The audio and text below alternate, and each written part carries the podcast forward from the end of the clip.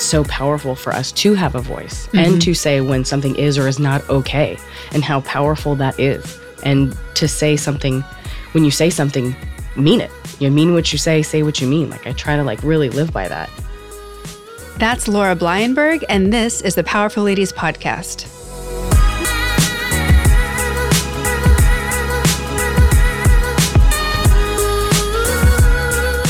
Hey guys, I'm your host, Kara Duffy, and this is the Powerful Ladies Podcast, where I invite my favorite humans, the awesome, the up to something, and the extraordinary to come and share their story. I hope that you'll be left entertained, inspired, and moved to take action towards living your most powerful life. Laura is one of the funniest people I know, and she oozes love. Today, her life is great. She owns a local gym, is a personal trainer and a massage therapist, has a great marriage, and is a doting dog mom. On this episode, Laura shares how she escaped almost every statistic possible poverty, abuse, sexual abuse, alcoholism, drug abuse, and a meth addiction, and how love, humor, and fitness saved her life. All that and so much more coming up. But first, hey guys, did you know that there is a way that you can show Powerful Ladies some real love? You can be a patron of the Powerful Ladies podcast. Go to patreon.com forward slash powerful ladies. There are over six choices for you to figure out how you would like to support us, from $5 all the way up to unicorn support. Really, that's what it's called. You can be a powerful lady unicorn. Who doesn't want to be that? The great part is, by your contributions, you get more cool free stuff and access to new and exclusive opportunities. Everything from hidden podcast to free merch to free coaching. What? You can be a unicorn and get free coaching or win a trip to LA paid for by us. That sounds amazing. You want a hug, don't you? So go and support Powerful Ladies on Patreon today. Thank you.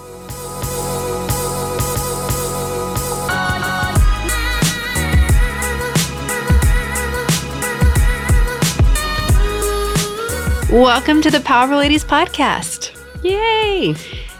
You are one of the funniest people I know. Oh, And when Brie was on the show, we talked about how we love being around you because if you're having a bad day or just a regular day or not a level 10 day, being in your presence for three seconds, you're like, oh, today is a 12. This is amazing. I'm already crying. Oh. This is excellent. This is going great so far. Um, and yesterday was no exception. I hand delivered you your Powerful Ladies t shirt, which you are wearing again today, which I am so proud about. And within three seconds of everyone wearing their t shirts, we were hanging upside down on gym equipment, Obviously. as you do. Yeah. So, with that introduction, how about you introduce yourself, who you are, and what you're up to? Um, my name is Laura Blyenberg. Um, I like short walks on a long beach, and uh, I own a gym. I'm a personal trainer, massage therapist, and I'm married to a lovely man named Josh, And mother of dogs. and mother of three beautiful dogs. Yes. Um, I love to root you into like who you are and where you came from with the listeners.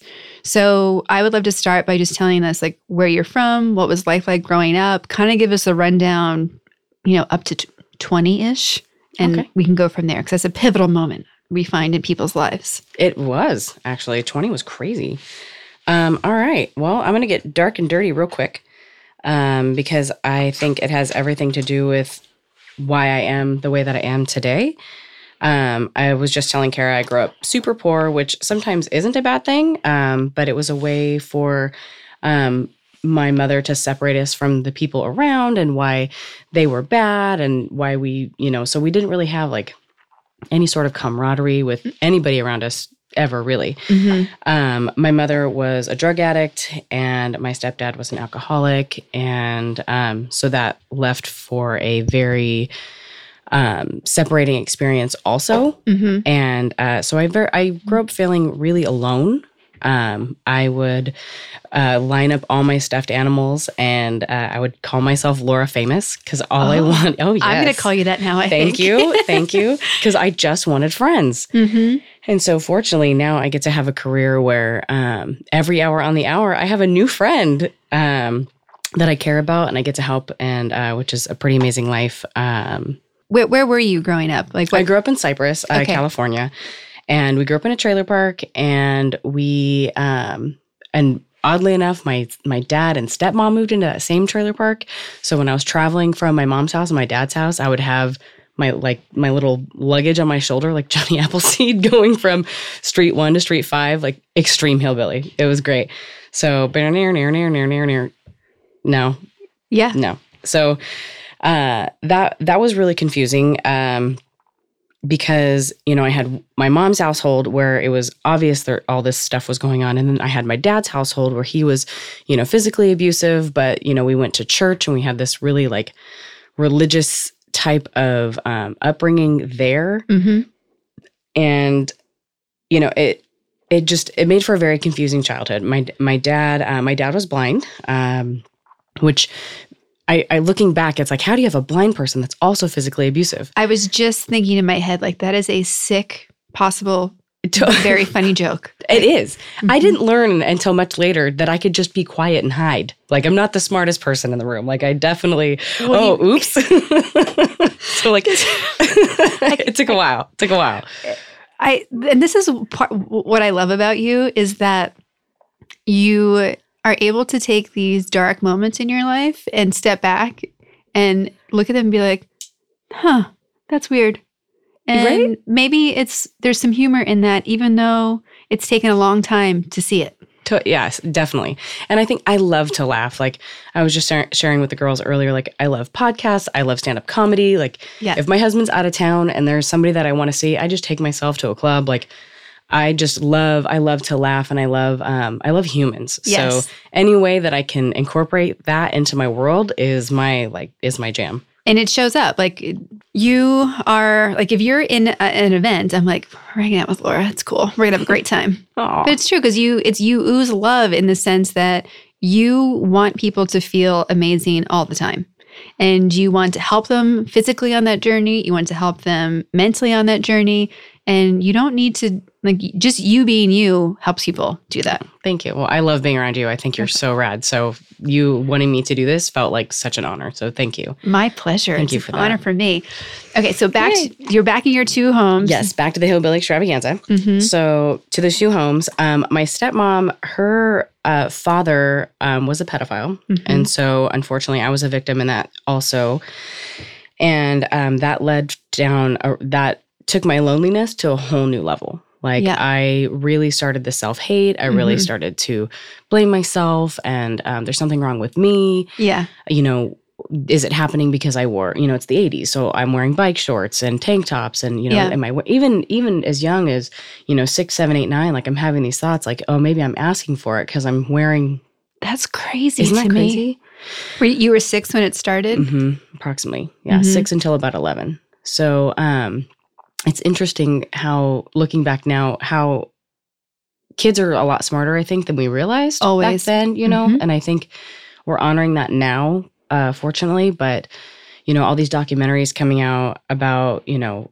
Uh, famous people and what they were doing to kids and, and and the repercussions of this and how some of them lied initially and now they're coming back and it's because you think you have this special relationship with somebody Yeah. you know and my mom asked me at a young age now mind you like she's a drug addict and physically abusive and crazy so she's asking me like you know is something happening to you because we watched some kind of lifetime special you know or whatever ch- after you know, five o'clock after school or something Oh you know, yeah. and- After school specials. Yes, those, those, Mhm. those. Yes. And if anything was ever happening, anything like that ever happening to you, you would tell me. And I already, and I knew, I was like, "N- no, nothing's happening to me. But I already knew at that age I couldn't tell her. And I don't know why. Like, I Mm. remember that's such a vivid moment for me. Um, I, she wasn't a safe person, right? I think. And maybe like I knew it was wrong, but I didn't know why it was wrong. And maybe Mm-hmm. the movie, I don't, it was just so much, you know? Well, and I think when you're you you had such a unique situation of having every adult that was Mhm. supposed to take care of you impacting you negatively in a different way. That's, that's a valid point. Yeah. right. So definitely. so of course you don't feel like there's someone who's safe because who knows what the impact could be. To- yeah, you you didn't know, and that that's one thing. Like, you know, especially with my dad, you know, something that was okay yesterday wasn't okay today. Mm-hmm. So, what could have been a safe moment no longer is. And there was there was a moment where my brother, I think, was two, and he'd put uh, his his um, uh, swim shorts away, and my dad couldn't find them, and so he got super mad. I started hitting him. And so I threw my brother out of the way and was like, you know, if you need to hit something, you need to hit me, you know? And so he did. And he got out whatever he needed to get out. And then everything was fine after that. And so that's super confusing. Like Mm-hmm. in the moment, like I knew how to handle it. I could Yeah. handle it, you know, but, um, you know, what's tomorrow like? Mm-hmm. you know and i always um and you know thinking about how i just wanted love like whatever i needed Yeah. to do just I, I needed love i needed um acceptance i needed uh uh anything you know and so trying to navigate that you know i met my uh, my best friend who's still currently my best friend i was 10 and um she came to school and the last new girl that had come to our school had gotten swooped up by the popular girls. And I was not going to let that happen again. so I go, I introduce, I don't remember if I introduced myself to her at school, mm-hmm. but she also lived in my trailer park. So I marched my happy butt down to the fourth street, Mm-hmm. knocked on her door, and was like, "Hi, my name's Laura. Want to be my friend?" and we've been we've been friends ever since. I love that. totally. She's talk about a powerful lady. She's incredible. She works.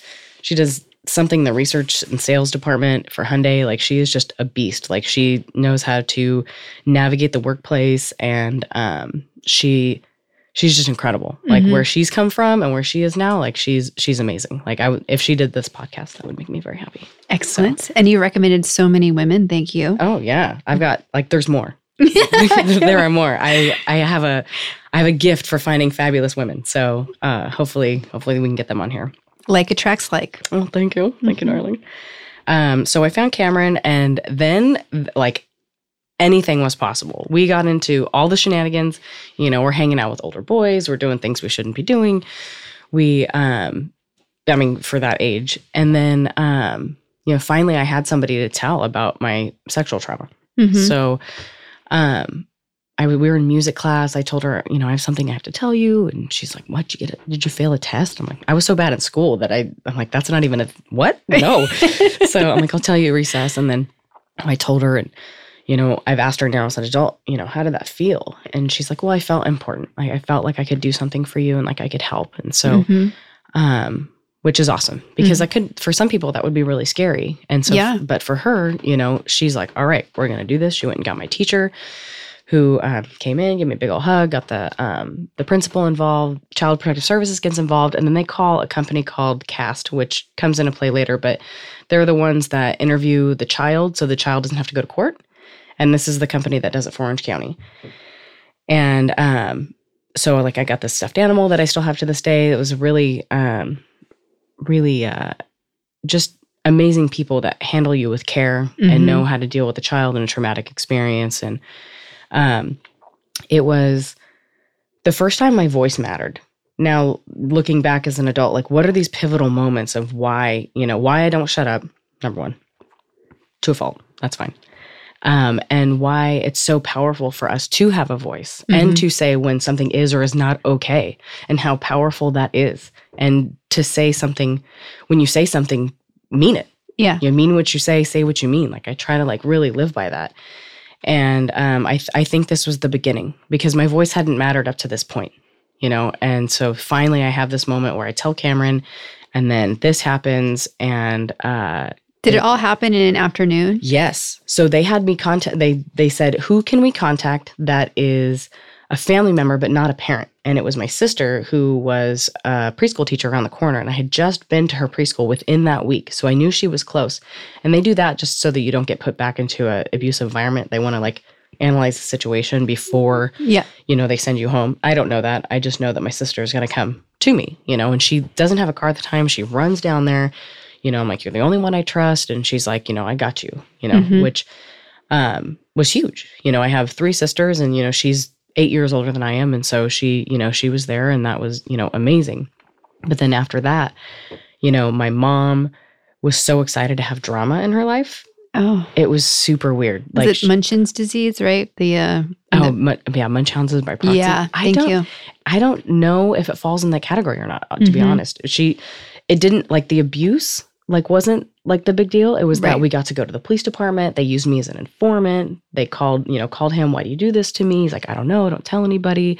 You know, so they got to use that in court so that I didn't have to be Mm-hmm. a part of it, which is awesome. You know, not a lot of people get that opportunity. I got that opportunity. Yeah. You know, but like I'm having nightmares at night and she won't let me sleep in bed with her. You know, she's there was one night where she let me sleep at the end of her bed like an animal. And I remember feeling honored to be able to have that. And then looking back, being like, ah, that's fucked up. Like I'm glad they didn't fuck me up at the moment. Mhm. But like, guy, like my natural reaction when somebody has like a look on their face, I'm like, Oh, come yeah. here, let me give you some love, you know. But she wasn't capable of that, you know. Mhm. So now, um, you know, I've, I have get a little bit of therapy under my belt. Um, an amazing therapist whose name I wish I could remember because I would love to find her and be like, it turned out, you know, because Yeah. you never know when you deal with child with children, like what's going to happen, right? And I went for like a year and a half. Well, and I have some friends who are big in CASA, the court appointed. Um, Casa Youth Center in LaSalle. It's it's the I'm gonna mess up the acronym, so I'll put it in the show notes. But it's the peop, It's a court court appointed person that represents the child in court who go through foster care. Oh yeah, And my friend, his wife's been doing it for a long time. She's amazing. Now he's doing it because there's such a need for men to be part of this Mm, group. mhm. And he's in the. Tr- he heard that there's a statistic of seventy percent of people who are in jail today either came were in foster care and from abusive families. I believe it. And It's court appointed special advocates. thank you. Mm. Um, and these people do amazing work, similar to the the Cast, cast, yeah. group. They, I'm sure they're aligned and part Oh of the yeah, same court thing. appointed. I always wondered what it stood for. hmm Yeah, that makes sense. Yeah, because that's what they're doing. Man, I can't. Yeah, I can't even. I believe it. I believe it. You know, it's it's amazing that I cared too much about what people thought of me. Thank goodness, to where I never got caught. hmm You know, doing the things I was doing, and um, which is very fortunate. Very Yeah. fortunate because my life would be very different. You know, um, fortunately, you know, I did have that therapist, not for very long, because at some point, like it, I, I wanted to hang out with my friends. I wanted to hang out with Yeah. Cameron. I wanted, you know, and then I got a boyfriend and it was all of these things, you know, and, you know, this was sixth grade when I finally said something. And then, you know, by seventh grade, I have this boy that I'm super obsessed with. So Mhm. now I look back, oh, here's trauma at its finest that I'm like, you need to fix me. Yeah. You know, and I couldn't eat anymore. And I was a pretty chubby little kid. And then, like, I got this boyfriend. I literally could not consume food anymore. I would think about him and dry heave. And this was, I used to hide like cookies and candy in my stuffed animals and eat out of their necks as a child. Like, like "Ugh," at nighttime, cry a little bit, chew a little bit, like, Self therapy. and totally self soothing hmm and um and so to not be able to eat out of my stuffed animals necks was another trauma no i'm kidding but um so i ended up having that boyfriend and then he broke up with me and, and i had lost like 40 pounds or something like a large amount of weight for a 12 year old that's a lot hmm and then started gaining weight rapidly through my eighth grade year. Meanwhile, I looked like a boy, which was probably good, but it was awful at the time. Like, Yeah. you know, people calling me a boy and my stepmom being like, you know, it's a girl. Actually, so stepmom wasn't around anymore at that point because after I said something, that whole side of the family totally stopped talking to me at that point Including your dad. my dad for like a year. He moved in with my he moved in with my grandma. They got they split. Dad and stepmom split. And I remember him saying like, you know, I can't believe that he did that, but he said it in a way that made me feel like he didn't believe me. And whether that's true or not, the story I tell myself, I Right. don't know, but that's definitely like how it felt in the moment. hmm And maybe he didn't want it to be true, hmm you know, and he'd had his own traumas growing up. So, like, when you've never dealt with yours and then it's in front of you and you don't know how to navigate life, I mean, Yep. you know, it, it is what it is. I mean, stuff that I held on to for a long time until it's like, that's his story. Yeah. I don't need to hold on to that, you know? hmm and um it was just trying to navigate like where i belong and and you know wanting attention from boys so much like every Mhm. week i'm like finding a new boy to make out with like i you know will you have me will you have me do i have value will you have me and then at 14 uh, my mom and i got into um, our last physical fight like at this point i'm taller than her i'm like five four, five five, and my mom is about five feet tall and Mhm. she she couldn't control me anymore she was going to keep me from getting a job and she said, if you get a job, it looks like we're not doing what we should as a parent. Well, I didn't realize the magnitude of that statement. Oh yeah. So I'm like, no, like you guys can't provide. Like I I can do this. You know, I'm I'm not, you know, the things that I want to do we can't afford. Right. So I might as well get a job and be able to do some of them. Which no other 14 year old is saying at that time. totally. So totally. So I get a job. I don't know if you're familiar with La Salle, but I get a job at Volcano Burger. It's the bomb. If you get the chili fries, have them put the cheese on first. Mm, so good. Anyway, Because then the cheese melts a little it, bit. it does so gooey. It's the perfect. Anyway, I love food so much. I don't have to eat them out of necks anymore, which is nice. so it's good. Um, but I get a job there, and it was so. I oh, I had to move out. Mhm. Like we got into our last fight, and my grandma had to, my grandma, my father's mother. Um, she fought for custody so that my dad would have some when my mom and dad split. You know, she's a gruff old woman, Mhm. but she is, you know, when she fights for something, she's a bulldog. And Yeah. she did. She fought so that there was custody there, and um, she fought for you. she fought for me. Yeah. And um, she's why I have the life I have today. You know, my other sisters had to figure out a different navigation plan, and because that's not their biological grandmother. So my mom would not let them go with her. So on times where, you know, there would be the Columbus Day. Yep. And, you know, we're off school. My grandma's like, I'll take them. I'll take Mhm. me, my little sister. My mom's like, nope, like it's not a real holiday. Or if it was a real holiday, she wouldn't let, my mom wouldn't let my grandma take other family Siblings. members. Nope, just at a fight. You know, no, you can't. They're not yours. So they would just sit at home. Like we just sit at home doing nothing. You know, I mean, I would torture my little sister in ways that like she is going to seriously have to work through in therapy, I'm sure. like poor thing. But um, you know, she's and my little sister's a warrior too. Like, I mean, we did um, all my sisters, like we did what we had to do. How many are you and what's the order? Yeah. I have I have three sisters. I have two older sisters and a younger sister. hmm And um, and then I have a brother from my dad and my stepmom. Okay. So there's five total, and I'm in the middle, I'm Mhm. the third one. And uh, my sisters are not related to my brother, and then they have siblings I'm not related to, and it's a whole hillbilly. Every sister is from a different father. The first two have the same father. Okay. My mom was 17 when she had my first sister, and then Mhm. she was 21 when she had my second sister, and then 30 when she had me, and then 35 when she had. I should have been 34. She turned 35 that year when she had my sister hmm my younger sister. So, um, yeah, there's just a lot. And, you know, my mom really tried to navigate her life through which man she could hold on to. hmm But she would always say, I don't need a man, you know, screw men. I don't need a man. So, like, I really tried to embody that, even though she didn't. Yeah. And it didn't dawn on me until I was an adult of like, oh, she was never able to support herself. She always had to rely on a man.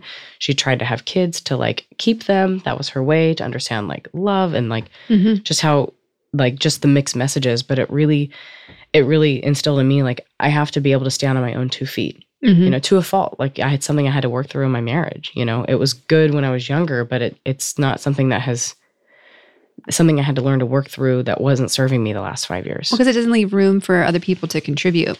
No, it, exactly. Things that my husband wants to be a part of, or, you know, not, you know, not that he wants me to need him per se, but like, you know, he said to me one day, like, I feel like you have one foot out the door and the other foot on a banana peel. And I was like, you can tell? Like, I know, like, it was such a surprise. Like, I'm like, man, I'm not as smooth as, smooth as I thought I was. My goodness. Yeah. You know, so Well, when people love you, they want to be doing things as a team. 100%. And I couldn't, I couldn't understand that before. hmm You know, I'm grateful that I can now, but I, I you know, I couldn't understand that before. And you have such a great husband. Isn't he wonderful? Oh my gosh, he's so hot.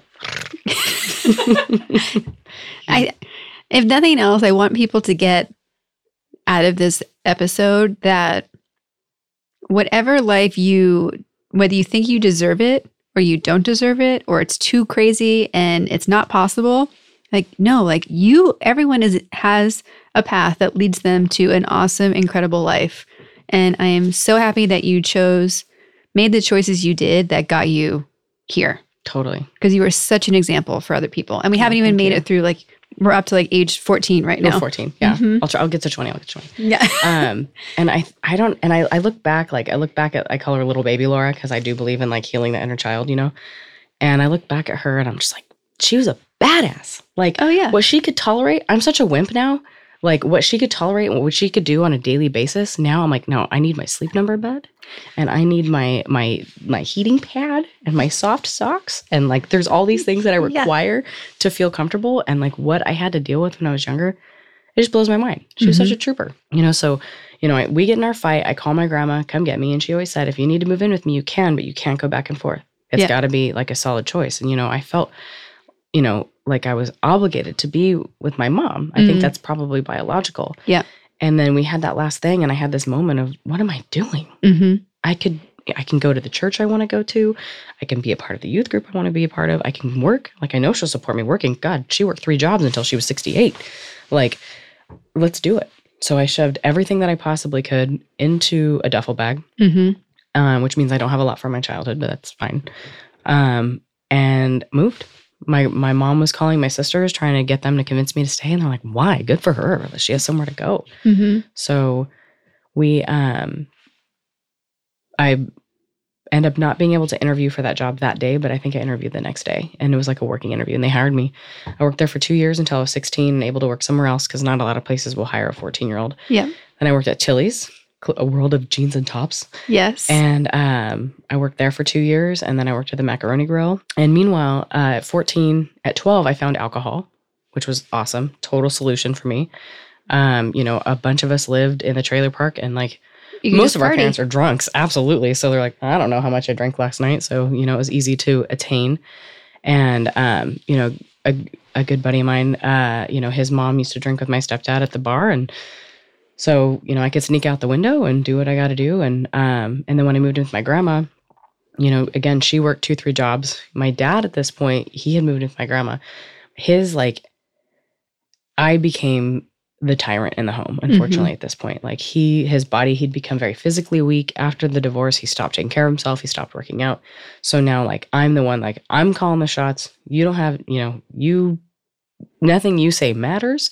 And i was just hell on wheels like i feel bad for like the mouth that i had and mm-hmm. like there was one day my dad tried to tell me no to something and i'm like why he said, Well, I say yes to everything. I'm like, that's the stupidest reason. I never ask you to do something that's unreasonable. And I picked up my stuff and left. Because I Yeah. could. You well, know? he was like a roommate. He was a total roommate. Like he tried to tell me that he was going to kick me out of the house and, you know, he pays more because I was there. And I'm like, no, you don't. I know how much you spend. It's the same whether I'm here or not. Things your kids shouldn't know. I shouldn't have had that much leverage, but I did. So, um, me and Laura is now like terrorizing the cities, like taking everybody down that I can. But I'm still like that girl that wants that girlfriend. You know, I've got, you know, Cameron had moved. And so, you know, her and I weren't as close at the time. And yeah, I'd made friends with a girl in school. And um, it was me and like one other girl against the world. That's always kind of how I ran my life. That was like Mhm. my safe place. And um, and I think too, having so many sisters probably had a lot to do with that. You know, I liked having boyfriends, but like having that girlfriend was really important to me. And then the boy that I was obsessed with in junior high, we dated on and off in high school, and that was a, a super unhealthy relationship because I just kept putting all of my trauma on him, and he had his own trauma, Mm-hmm. you know. And so I keep everybody would say like, you know, what a jackass he was, or and you know, not that he was all that nice, but like I don't know that I was even tolerable Right. at that point. So I ended up um, at 17, same thing. What am I doing? Mhm. You know, why do I keep wanting this boy to like me? Like he's not, he's not good. He's not good for me. So that was another hard change for me at that point. And now I'm working at Macaroni Grill and The Gap, and I've got all of these adults around me that can get me booze and drugs and everything I could ever imagine. So Mhm. everything is escalated at this point. I'm having a great time. These are all solutions for me. And um, I'm really enjoying working with people, and I love customer service. And um, you know, I did really poorly in school, and now I know it's because you it's hard to focus in school when you have a bunch of trauma. Yeah. So, um, you know, I think I'm stupid. So, like, I barely graduate high school. Oh my gosh, I ditched all the time, and um, I ended up uh, at massage school after I graduated high school, and it was it was because um, I would always like touch people, and people would say, "Oh, you're really good at that," and then somehow it got to, "I'm going to give you ecstasy to come to my party." And we'll all massage each other, and I need you to be there because you're the best at it. I'm like, sweet. So, like, little entrepreneur situation there, like, little exchange that we can do Uh huh. and um, and then I lived with my sister and brother in law at the time, uh, uh, my senior year for a little while because it got really bad at home. And my brother in law was a crane operator, and he had like shoulder issues, and so he'd have me work on him too. So between like the amazing like ecstasy massage and the uh, I'm imagining everyone sitting in a circle, like, hundred percent Yeah. watching a TV with lights on it, Mhm. licking my lips. Like that was me, hardcore drug addict right there. No, I'm kidding. just, I, just dumb 17 year olds. Like, I mean, is what we're doing. So, um, I, so that really was why I ended up going to massage school. My grandma wanted me to go to this, this Christian school and I had already decided to, um, go against that faith and i'm you know i'm trying to find myself and so anything that i was connected to i'm doing the opposite Yep. and uh, so instead of going to this christian college in fullerton i decided to um, become a massage therapist i'd never even had a professional massage like it's bananas that i You had no idea what you're getting into. no idea but i was i was good at it you know i went in and like there was people that were had been in for x amount of months and they would let me work on them which was a privilege because they don't usually let the newbies touch the people that have been there because they don't know what they're doing and Mm-hmm. you know so that really opened up so many avenues for me as far as like education and learning about the body it was the first thing that made sense to me Yeah. you know because you know a muscle where it's located how what it's called is usually indica- uh, indicative of where it's located or what it does or There's whatever. logic behind it. there's logic behind it so Mhm. i'm it just it, was the first time i didn't feel stupid. Yeah. and so i couldn't get enough of it. That was amazing. Um, i worked as a massage therapist um, for a lady that ended up being a raging alcoholic. And so it was a really unhealthy work environment. I stayed a um, uh, uh, waitress during this time as well and uh, realized that i could go into tr- personal training with this because I'd always had this fear like I never wanted to like look like my family like my so many of my family members and Mhm. my grandma's brothers were like five six hundred pounds like they were just enormous people and I'm just like I don't want to die in my 50s like this like Mhm. that's and just and I think that was just like a driving force to wanting to get into fitness and then realizing with massage it's only temporary. Like you can't fix somebody with just manipulation. Like you have to strengthen the tissues to be able to um grow, to Yeah. be able to be, you know, more efficient in your life and to heal. Mhm. So I end up getting into personal training um, that way. And uh, oh, side note, had a meth problem. Was like, oh, this isn't working for me. Everybody that I work with is is using. I need to uh, not be here anymore. And Where so, was the here?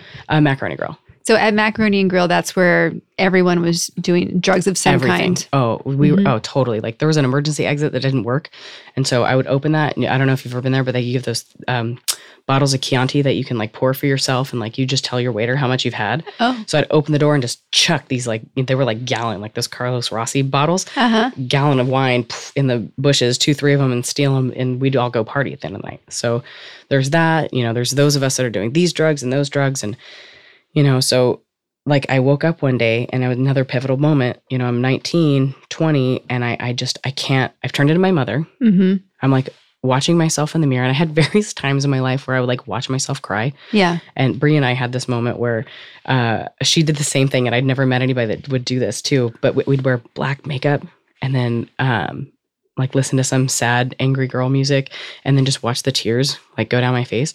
So I would Like do that as a teenager. Music video. Oh, 100%. Like, eh, yeah, exactly.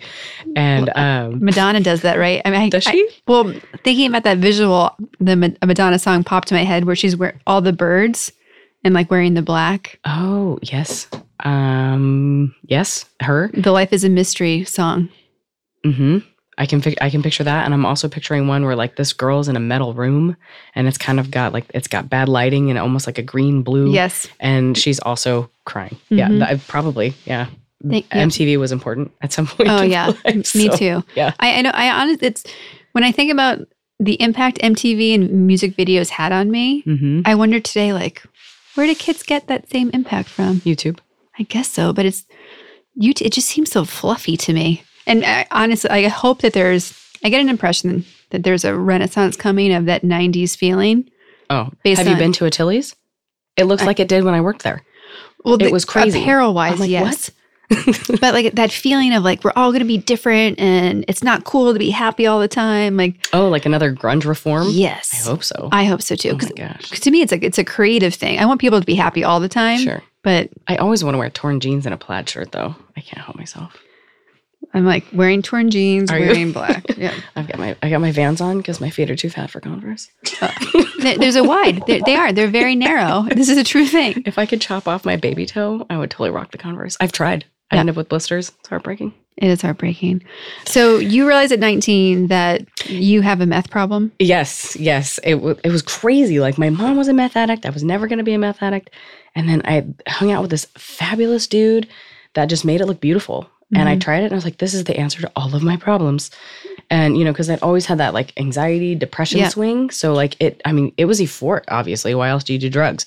It was euphoric. And I'm like, oh, daily user from day one. Boom. Mhm. And it took me down really hard. And then I guess I was 20. I had just turned 20. And um, I was really struggling with just functioning. Mhm. And, you know, I'd had like a bad relationship where I was the tyrant and, you know, I had to end it because I'm like, I'm not a nice person in relationships. I don't belong in them. Yep. And um, and then, uh, and because he was trying to make me somebody that I wasn't. And it was just, and which is how, like, my grandma, God bless my grandma, but gosh, she kept trying to make me a lady and it was just never going to happen. so until I was a powerful lady, like I am right now. yes, like you always have been. Yes, yes, thank you. But I think I think there's a lot in that, right? Of relationships have shit going on in them regardless of your background and Mhm. regardless of what you're doing to your own body. hmm And to think that relationships, you know, just by being with another person at that on that level, stuff's going to come up and then you layer on whatever baggage everyone's bringing to the table and Mhm. trauma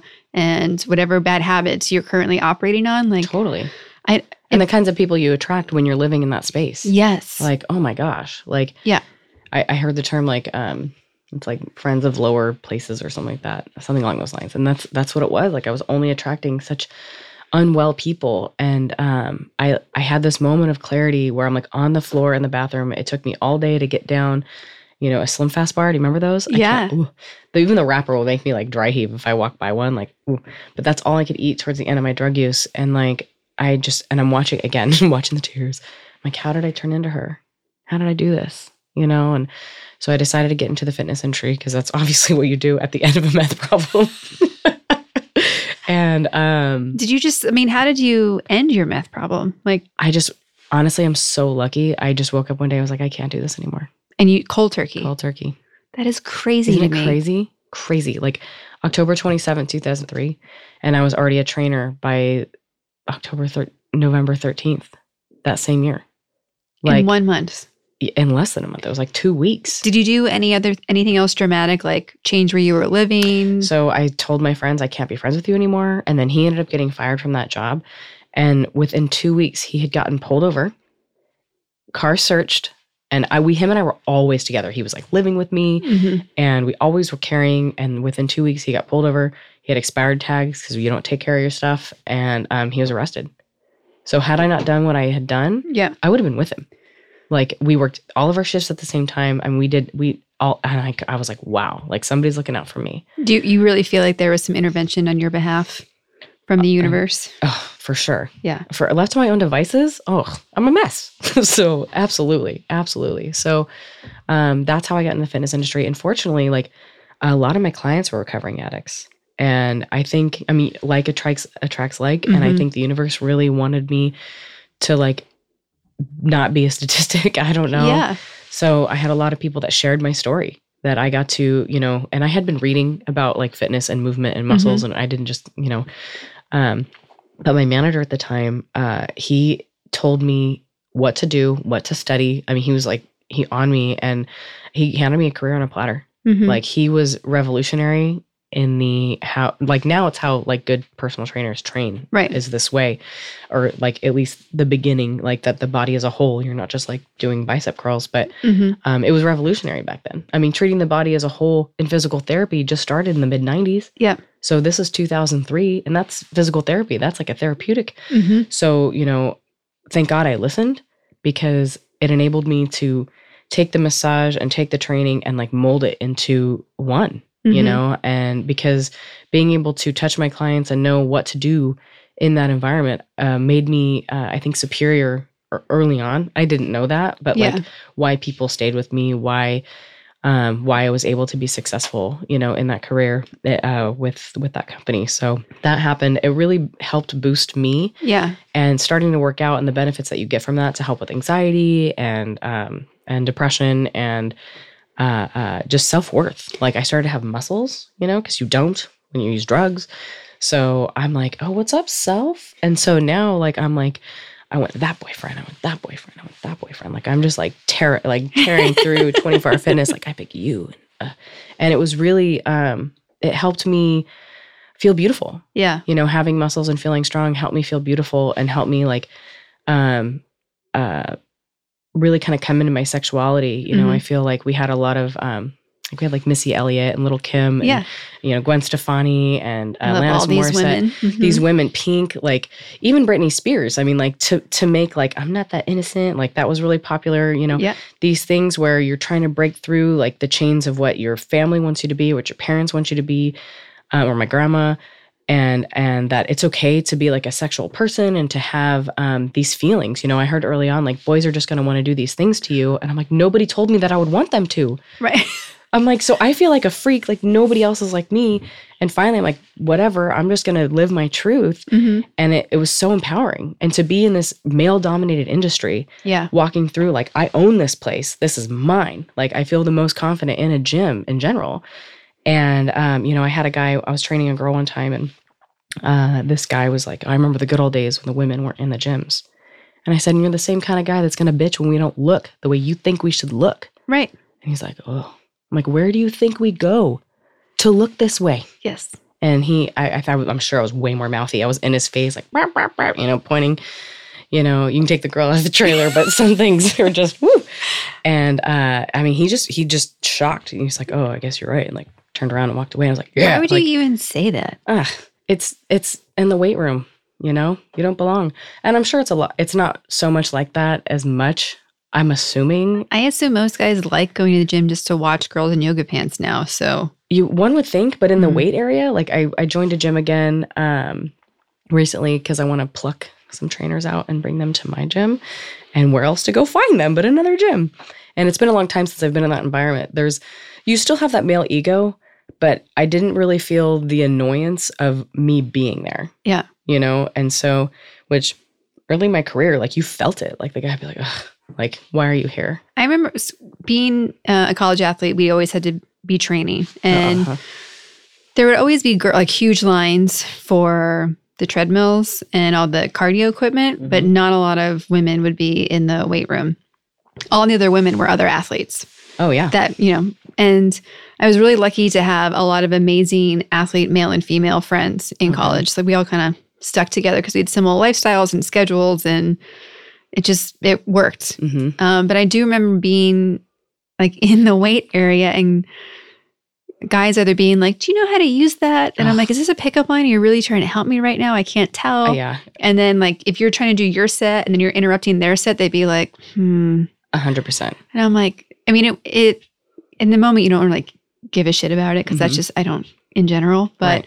I remember thinking those thoughts of maybe it would be better if we did have our own gym. Sure yeah definitely i mean we've we've tried um some of them have been successful some of them Yeah. haven't you know i mean i think i think it's getting better but a lot of women have the misconception that if you pick up a dumbbell you're going to get big i'm like it took when I, when i went started trying to get big you know i had to eat like 3500 calories a day i lifted I, oh my gosh, I think I worked out like 11 hours a week. Like, I mean, I did everything I possibly could to put size on. Like, it's as a woman, it is hard. Like, Yeah. a 12 pound dumbbell is not going to make you yoked. Like, it's just not going to happen. No, and there and there's so much. If you- if you there's amazing documentaries about all the weightlifters Mhm. on Netflix, but to your point of like calories and food and the type of calories and what they're Mhm. doing, no, it's it's for women. Unfortunately, it's hard to lose weight and it's hard to put it on when you want to. totally it's it's very odd you know just i mean and consistency is the biggest you know is Mhm. obviously the biggest challenge because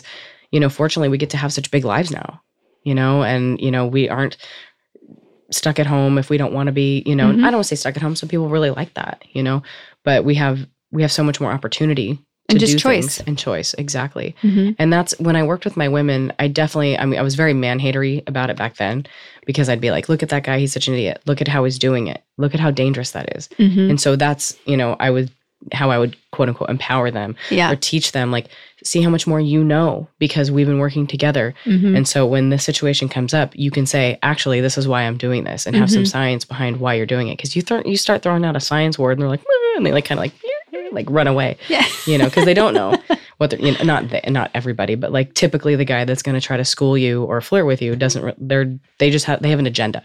And like, yes. you know, understanding the origins and insertion of, of a pec muscle is definitely not part of that agenda. So No. they're just, you know. No. But, um, so that was really the foundation of me trying to, you know, empower my women is like, hey, like we belong here and you can look however you want to look.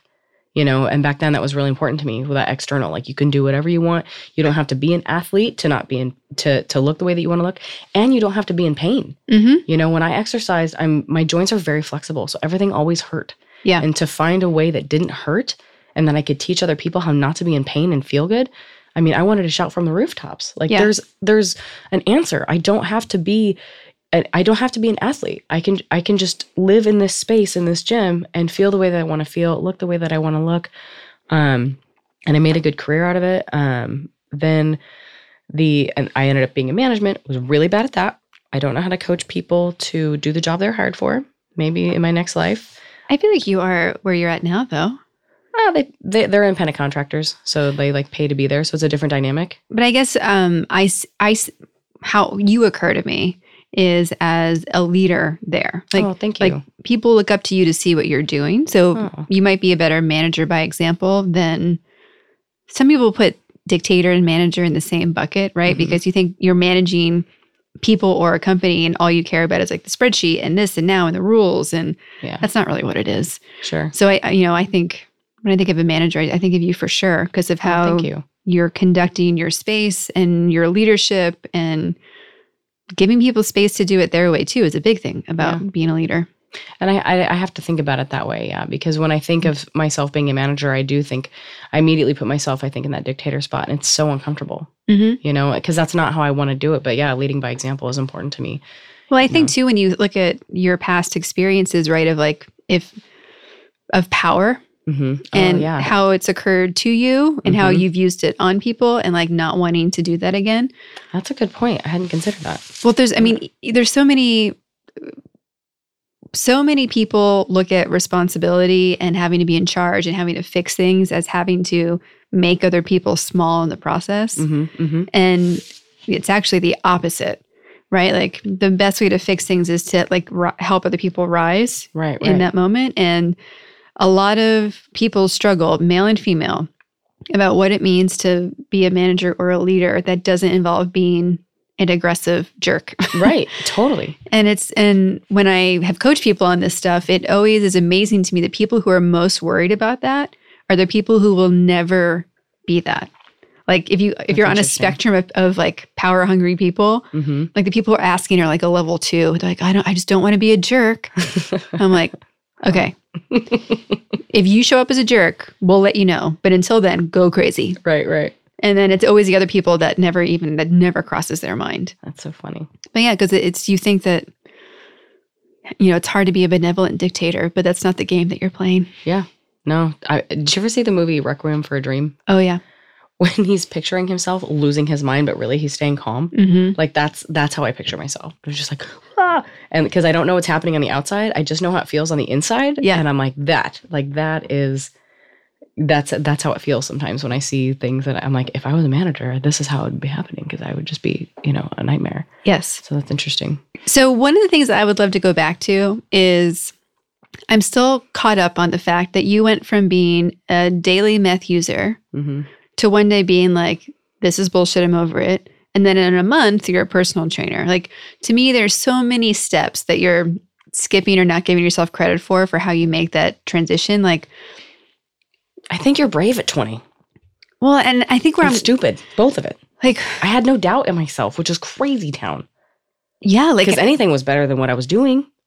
Well, and like to go from not paying, not doing basic tasks, right? Because you don't care about them, to then being like, I'm going to study and listen to this guy. Like, what has to happen in your brain where, like, yes, I will listen. Yes, I will follow the rules. really yes, I'll do the work. For reals. Yeah. Like STD hot. Yeah. yeah. so that's why you were like, okay, I'm going to be focused. A hundred percent. All right. That, that, that Yes. I, I can understand the bridge then. Oh, so hook, line, and sinker. Like anything you say, I will do. Like, yeah, we there was there was a relationship there within days. A hundred percent. So that's why. Like I was not like, oh, you're amazing, and I'm just gonna sit over. No, like drove to his house, like following him. Like I have intentions right now. oh yeah, like I don't even know that my employee paperwork was done. Like Uh-huh. lawsuit ready to happen. Oh, 100 percent. So that's why Okay. you know, because I'm still using, you know, sex as a means of power and control. And Mhm. this was something I had to work on in therapy. Like, as a woman, how do you have power without the sexual side of things, Mm-hmm. you know. And so I was still definitely using that Mm-hmm. 100%. So yeah, I was immediately like, I walk in and he's the one interviewing me. I'm all, "Ugh," immediately, like Yeah. drooling the whole schmagegi. So um, that, that is why. And, um, but I was such a wreck because I, I pictured him, like I put him on a pedestal and I, he was just, he was everything to me immediately. And um, he would walk near me if I was training somebody and I would shake all over and my client would be like, Are you okay? I'm like, No, I'm not okay. He's over there. And she's like, I'm happy with what's happening right now. That's really all that matters because I'm the customer. Yeah. I had so many women like that in my life early in my career that I I'm so lucky that they're like consoling me and Mhm. paying me. Like it was crazy. Because of that, it forced me to read and study and learn and so that I could be better. I wanted to be the best. I wouldn't work out until like 10 o'clock at night because I was afraid the other trainers were going to judge me. And so I got to know all the graveyard guys and they were all super nice. And Mhm. so um, I think that was important for me because I was always such like I also had this like lingering man hater, Mm-hmm. you know, that I was just I was just ready to pounce on anybody that said anything negative to me in the weight room. Like I like relished in it. I just waited Mm-hmm. you know, because I would have this woman next to me and she would think I was powerful and be like, but between 10 and midnight, we're just these awesome men. Mm-hmm. And I emphasize that because I, I follow a woman on Instagram um, who brought this up recently. And I, I think it's important to, you know, recognize our allies, Mm-hmm. you know, that we don't need to be, you know, we don't need to hate everybody Or you know, anyone. or anyone. Like that distaste for somebody that has a place and keep it there Mm-hmm. and not take it everywhere Mhm. because I took like, you know, all of the hate that I had for my dad, my stepdad, my abuser, and just put it on everybody. mm-hmm. You know, you were either with me or you're against me. And that's how it was going to be. Yeah. You know, and You had to for survival. a hundred percent, a hundred percent. And, you know, there's a lot of people that just didn't deserve what I had, you know, spound out. You know, Mhm. I'd love to go to the bars and hang out and hang out with the guys and like pick one guy just to like annihilate and have all of his friends laugh at him. That was like my favorite pastime. Like I just was, you know, just to man hate. Like I Mhm. just I loved that Dominate. a hundred percent. And then I pee on him and walk out. No, I'm kidding. Oh Huntington Beach was like, you out of here. I was like, all right. So um In my head, I'm like, do you just like stand over them with a skirt, or is there like a pants down squatting scenario? But yeah. so if you're in heels, Mm. your pelvis tilts quite forward. So if you squat down, it shoots forward. But I'm more of a leg up on a tree kind of girl. Yeah. Whoosh. Or a stool, Ow. whatever you got. Whatever you got. A Mhm. wall, more a wall, more stable. I'm kind of wobbly. Remember the wobbly joints? Yes. I need something more stable, not the stool. So um more urine talk later. Um I'll have a whole jingle added in for that segment. hilarious. So a jingle like, oh, I can't. I'm gonna go off on a total like tangent, like you're in for it. Get we'll, it? we'll bring you You're back. in. We'll bring you back to You're fitness. in for it. Yeah. Um, so, uh, yes. So um, my career is moving forward.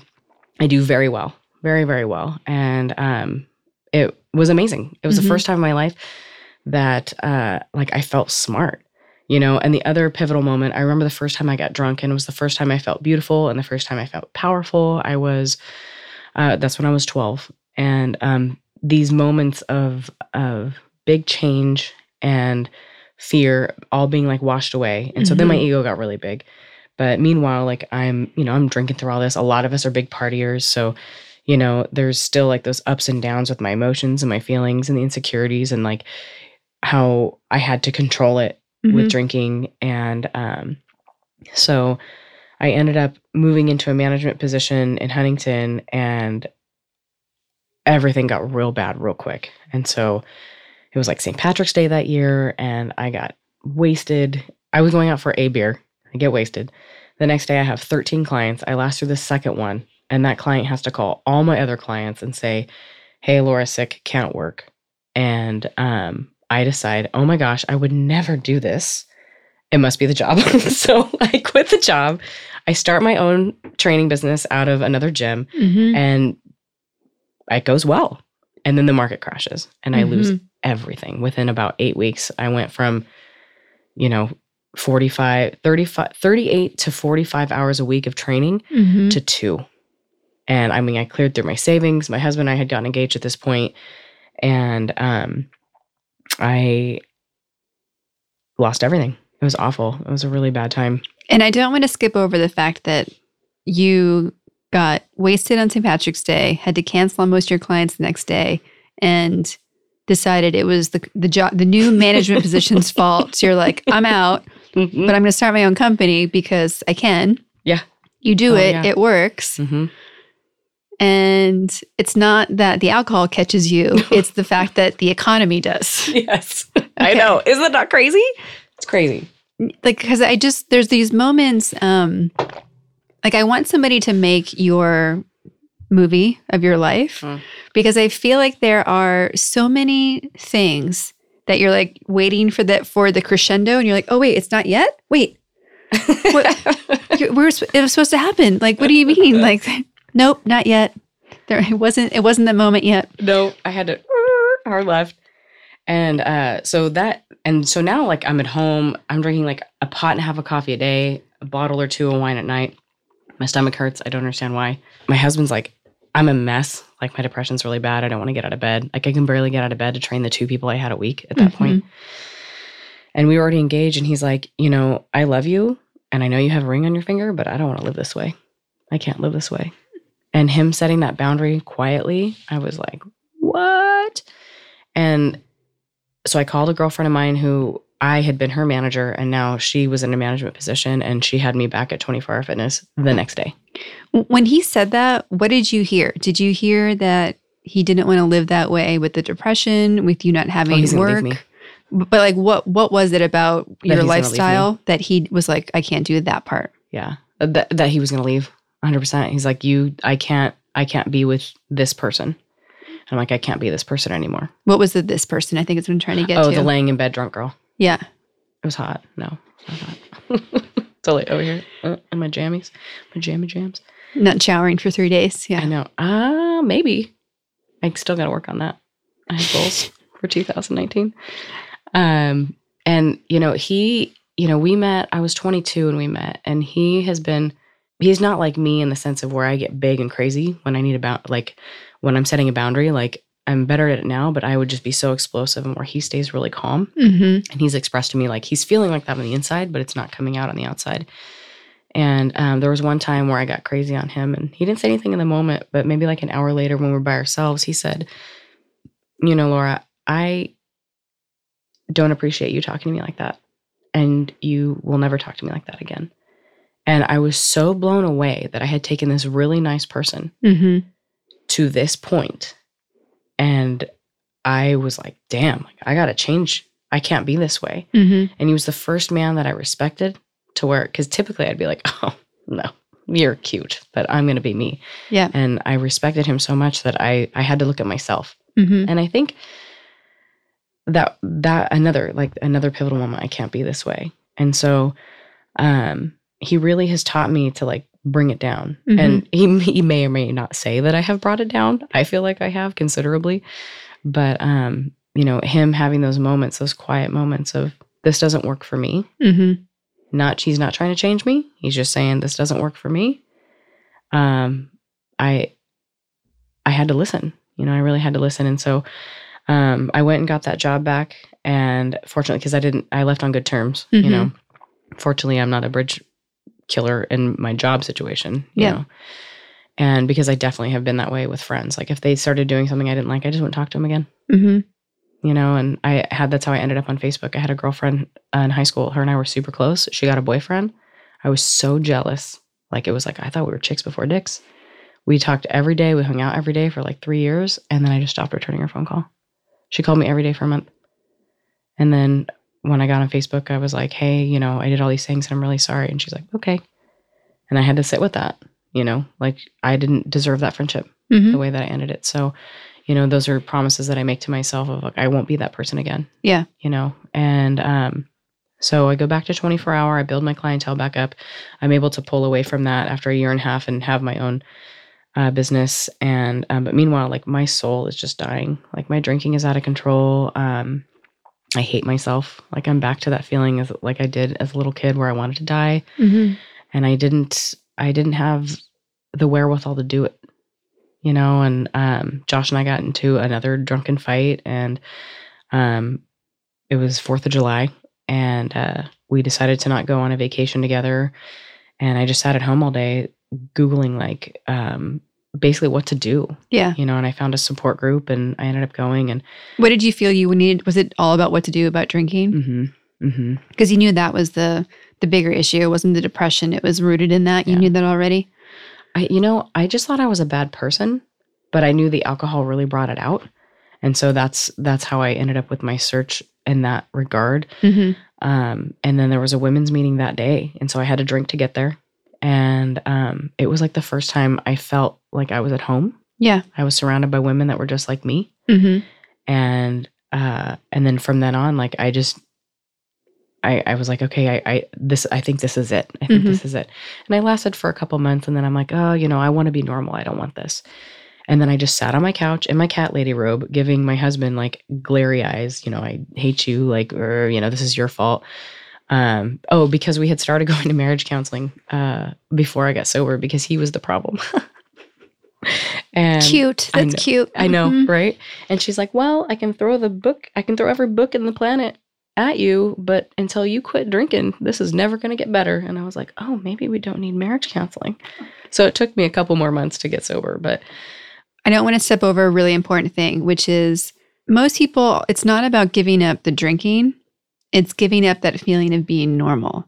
I, yeah, Because it's not, when you look at how much alcohol is wrapped into our society, sure, like it, it's easier to give up the hard alcohol, like we're not going to bars, not going to parties, Oh, I did all that. but there's still the level of, you know, you could go to a church barbecue and there's going to be hot dogs and beer. Hmm and you're like what? Okay like everywhere. where where is a place where i can be just like everyone else and there's Mm-hmm. not that void Yeah. and how you know drinking wine is very common with a meal and like Mhm. so oh, yeah. i think it's important to to sit on that for a second because people talk about sobriety and alcoholism and like it's not the not drinking it's the not wanting to not be normal Yeah. that i think is the a barrier that people have to cross A hundred percent. You know, I didn't leave my house for anything besides a meeting or work for a year. mm-hmm. I was a mess. And like maybe a couple things, but I couldn't, you know, our marriage got really bad. Mm-hmm. All of my friends are heavy drinkers. Yeah. You know, now they have kids. And so it's it's a lot less now. But back then, those are the people that I want to be with. You Mhm. know, we're wild, we're fun, you know, we know how to be the life of the party. And, you know, I I was just so ashamed. I was so ashamed, you know, like grandparents on both sides alcoholics. I mean i come from a long line of alcoholism drug Mhm. addiction. You know we all we kill ourselves with our addictions you know Mhm. what from obesity to drugs to alcohol yeah you know and that's it's all i knew. And now my best friend and my uh, like my best friend alcohol and my best friend cameron like she watched me circle the drain and she i wasn't very nice to her. And she's like i don't know what you got to do to fix you but i can't be your friend right now Mm-hmm. and that ripped me in two. I mean, that was a really that was a really big pivotal point for me. Not Josh and I arguing because we had been, you know, arguing for a while. It was really her that really made me look at myself and why we started the marriage counseling and me getting into counseling in the first place because here's this person that's had my back Mhm. in so many ways. I mean, the first person to have your back. the first person had my back and our Mhm. relationship was really codependent back then too and you know it we always like you know we would co-sign each other's bullshit across the board and she couldn't Mhm. do it anymore mm-hmm. you know and that that was huge you know Yep. i mean i had to grieve her those first couple years like like she died Mm-hmm. you know and um which now was the best thing but back then like i felt like there was a hole in my heart that could never be replaced Well, and it's it's even a version of yourself. Mm-hmm. Mm-hmm. I had to grieve that person because there was a part of her that I was still in love with, like Mhm. the party girl, the you know I'm gonna get in everybody's face, and I'm you know Yeah. that's to a fault. I mean, like I'm lucky that I didn't get hit. Like I mean, I seriously like I wanted to, you know that that man hatery thing that would come out, and I would get in men's faces at bars and Mhm. stand up on the booth if I had to, if they were tall. Like I mean, I just was bananas. Yeah. And you know, I'm lucky. I'm lucky that you know I that the violence was minimal in my Mhm. drinking, and um, that uh, I got out relatively unscathed comparatively. You know, Yeah. to a lot of people, and so I decided to go back to that support group because my my friend needed help Mhm. and so I can be of service to another person. I'm still a wreck, and it's been I don't know four or five months at this point of me sitting on the couch in the cat lady robe, eating all the food, giving my husband dirty looks, or because he's still the problem in my head, and um, I was able to hear the message again. Mhm. And so at this point, I was like, this is what I need. This is the only thing that makes me feel okay and happy. So I've got to do this. So I got commitments at all these meetings and I um, just immersed myself in it. And I started taking women to, um, uh, from uh, recovery homes to meetings and um, being of service to them, taking them to job interviews or just hanging out. Mhm. And come to find out, so many women that I'm in this support group with have sexual trauma Mhm. have abuse. Like, you know, I think I have the genetic predisposition to be an alcoholic. The first time I drank, I drank alcoholically. Like Yeah. I I didn't it's always like till I'm throwing up. Yeah. Till I black out. Like no matter what. So that that hope of drinking like a normal person, like I didn't I didn't hang on to that for very long once I Mhm. got in because I'm like, that was never my story. Like that it's just not Mhm. in me. Like when I thought about the times that I would um, you know, use again, like it's like a tumbler with gin. Like it's never like something sweet and cute. It's it's Right. always volatile. You're not So- having a glass of wine over dinner. no, no, Mhm. especially wine. It's such a mess to clean up when I get sick later. So why would I do that to myself? And who drinks white wine? Oh my god, no. Yeah. So, um, hearing so many other women's stories, and it's my story, hmm and I'm seeing myself everywhere, and I can be of service to these women because fortunately, I had that voice at 11, so I was comfortable talking about my trauma, you Mhm. know, and where a lot of people weren't, or they're having it's coming back, they didn't know that they'd had it, Yeah. and now it's happening because they're getting sober, and I get to be of service to them and share my story and hold them and love them, and that was the beginning.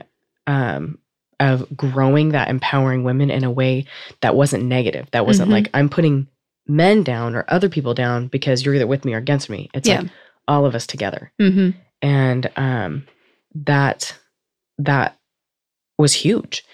And then about a couple years in, I was having this moment with myself because I I didn't look at myself. I mean, I work in mirrors are everywhere in the gym, and I had stopped looking at myself in mirrors for years. And so finally one day, I'm like looking at my body, and and I'm like, it doesn't make me a better person what pant size I wear. It doesn't make me a better person because I, I always have this obsession of wanting to look like a trainer hmm you know and on so uh, comparatively to instagram i don't and that's okay like i don't i don't need that validation anymore like i really thoroughly understanding like what makes what is important to me for a person for myself and for the people in my life has nothing to do with external um changed my life Yeah. changed my life and i i was talking about earlier earlier ali owen put a post on her instagram that said um when I, I stopped trying when I stopped trying to change my body, I decided to change the world or something like that. And that's the journal you can get on Powerful Ladies.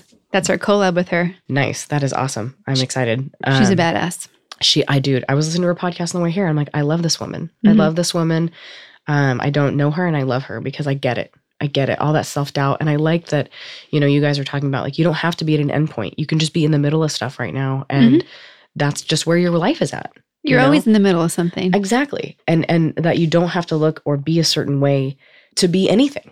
No. you know and like you know i have a certain way that i like to look if i'm wearing a bathing suit or whatever but it it's that's just like my own preconceived yada like Mhm. like you know her husband was like you can work out if you want but you know i like you the way that you are like you know fortunately my husband feels the same way and i like that you said you know that's like in us as people like we want our spouses to be attracted to us because we're attracted to them Mhm. you know and you know not that i quote unquote need the validation of him but it's in a way like for the for our intimacy like i do Yeah. need that. Mhm. and and likewise you know he wants to know that i'm attracted to him because we don't look like we did 15 years ago you know 13 years ago whenever we met you know? Hmm and um good good Yeah. you know? And uh because for a long time like my mantra was fat disgusting ugly. I mean that was just what lived in my brain fat disgusting ugly. And that stopped that day that i was like it doesn't matter. Hmm it just doesn't matter you know? And so fortunately that in that moment i remember looking at myself in the mirror and just being like it doesn't matter.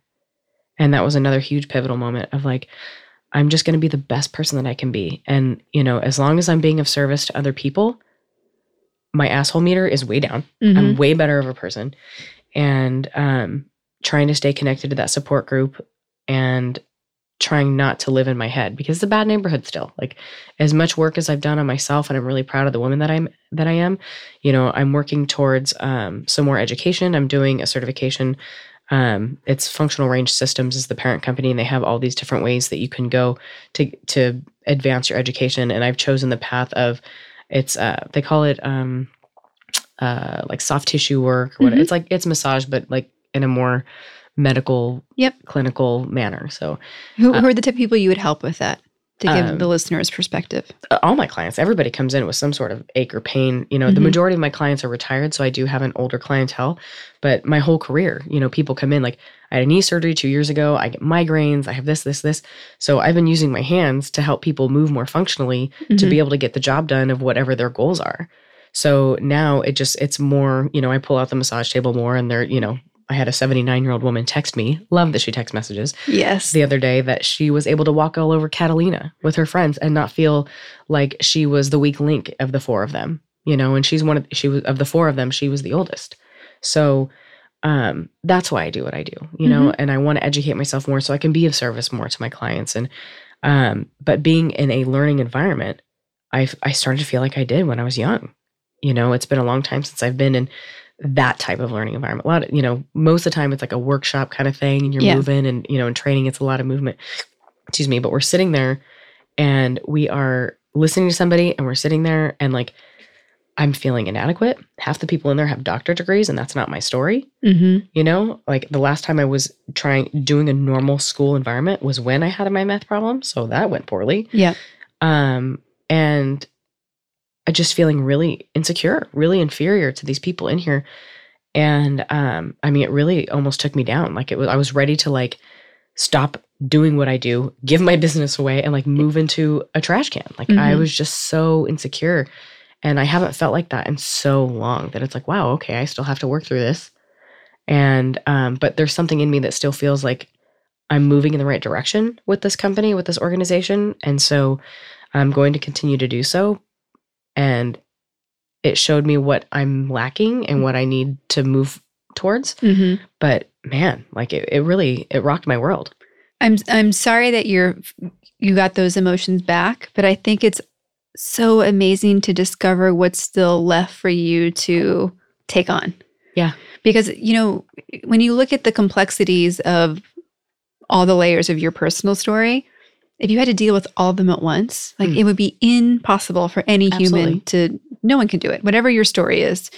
And to know that you've taken on these steps and now you're getting to go through these, like I really believe that everyone has different seasons in their life like because of that. Mm-hmm. It's and things show up differently. Like you said you and your husband don't look the same. You're also not mentally the same people either, mentally, Right. emotionally, spiritual, right? So everyone keeps evolving and so things are going to come up different and again and it's crazy to me that you things can feel fine in one area and then you're like on top of the world and then something happens and you're like Totally. I thought we were done with that. I, Damn oh, it. That's that's the worst. like I thought I worked through this. When I got Yeah. sober and all my sexual trauma came back, my husband was like, "I thought you worked through this." I'm like, "So did I. Yeah. So did I." I mean, I was blindsided. Mhm. But fortune, fortunately, quote unquote, um, it opened up the opportunity for a level of intimacy with women in these support groups that I wouldn't have had otherwise, Mhm. which enabled me to have appropriate intimacy with my husband. Mhm. You know, my girlfriend, Cameron, she's back in my life. Like, we have the most amazing friendship. Yep. Like, I have, you know, these women that I work with and program, um, meeting Bree. Oh my Yeah. God. Like, the intimacy that I get to have because I'm not ran by ego in that Mhm. department. I mean, my ego's huge, but like in that department, when I see like another powerful woman, like Yeah. you just feel like I love you, Mhm. and we're like, you know, it's it's incredible, and I can just be me, and little baby Laura comes out and plays, and we're like having a great old time. Yes. It's wonderful. So the Bree that we both love, um, she is episode four. So if anybody wants to go back and check out Bree Zaragoza and hear her story, um, we're definitely gonna have her on again as well because we ran to like the two hour mark and I'm like, you gotta go. We've got more people coming. um, but no, we both love her. I think for the same reasons because she's so committed to her personal self development hmm and everybody else's. Like being of service is so important to her, and she's naturally such a uh, consistent listener, Ah, yeah, that's a beautiful. Yes, right? yeah. And I what I love about being with around the two of you, Mhm. and like I'm going to throw Caroline in there too because it's like Oh, that's awesome. been Yeah. like when we're Is all. going to be on here too? I hope so. Oh, We keep playing phone tag, all right. so we'll make it happen. yeah, she's amazing. I'll just drive her down here now I know how to get here. um, but she like when we're all together, I feel like the awesome version of myself from when I was at eight. And I, I brought this up a couple Hmm. times in the podcast because I really feel like they're that child's version of you that's like the good version, hmm not the spoiled version, like Sure. demanding things. But there's something beautiful about the person that you were then hmm and the expectations and the possibilities and being tuned into what you as an individual really care about versus all the influences you have. Hmm like when that person gets to come out and and to your point play like that's when i'm like yes like Mhm. we are doing what we're supposed to do. Yeah. because it, it there's no other it's just joy hmm right? Like it's weird to be able to work out hmm and not be able to do the workout because you're laughing too hard and like want to do it like it's we could just get to be ourselves and i really appreciate that and that's why i value you guys and you and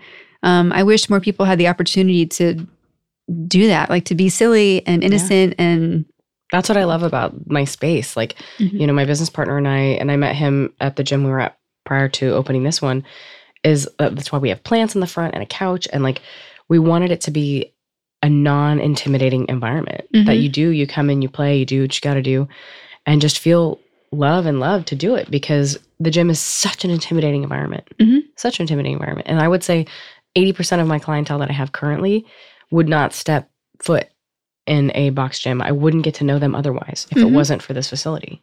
You know, Yeah. it's a gift. It's a gift.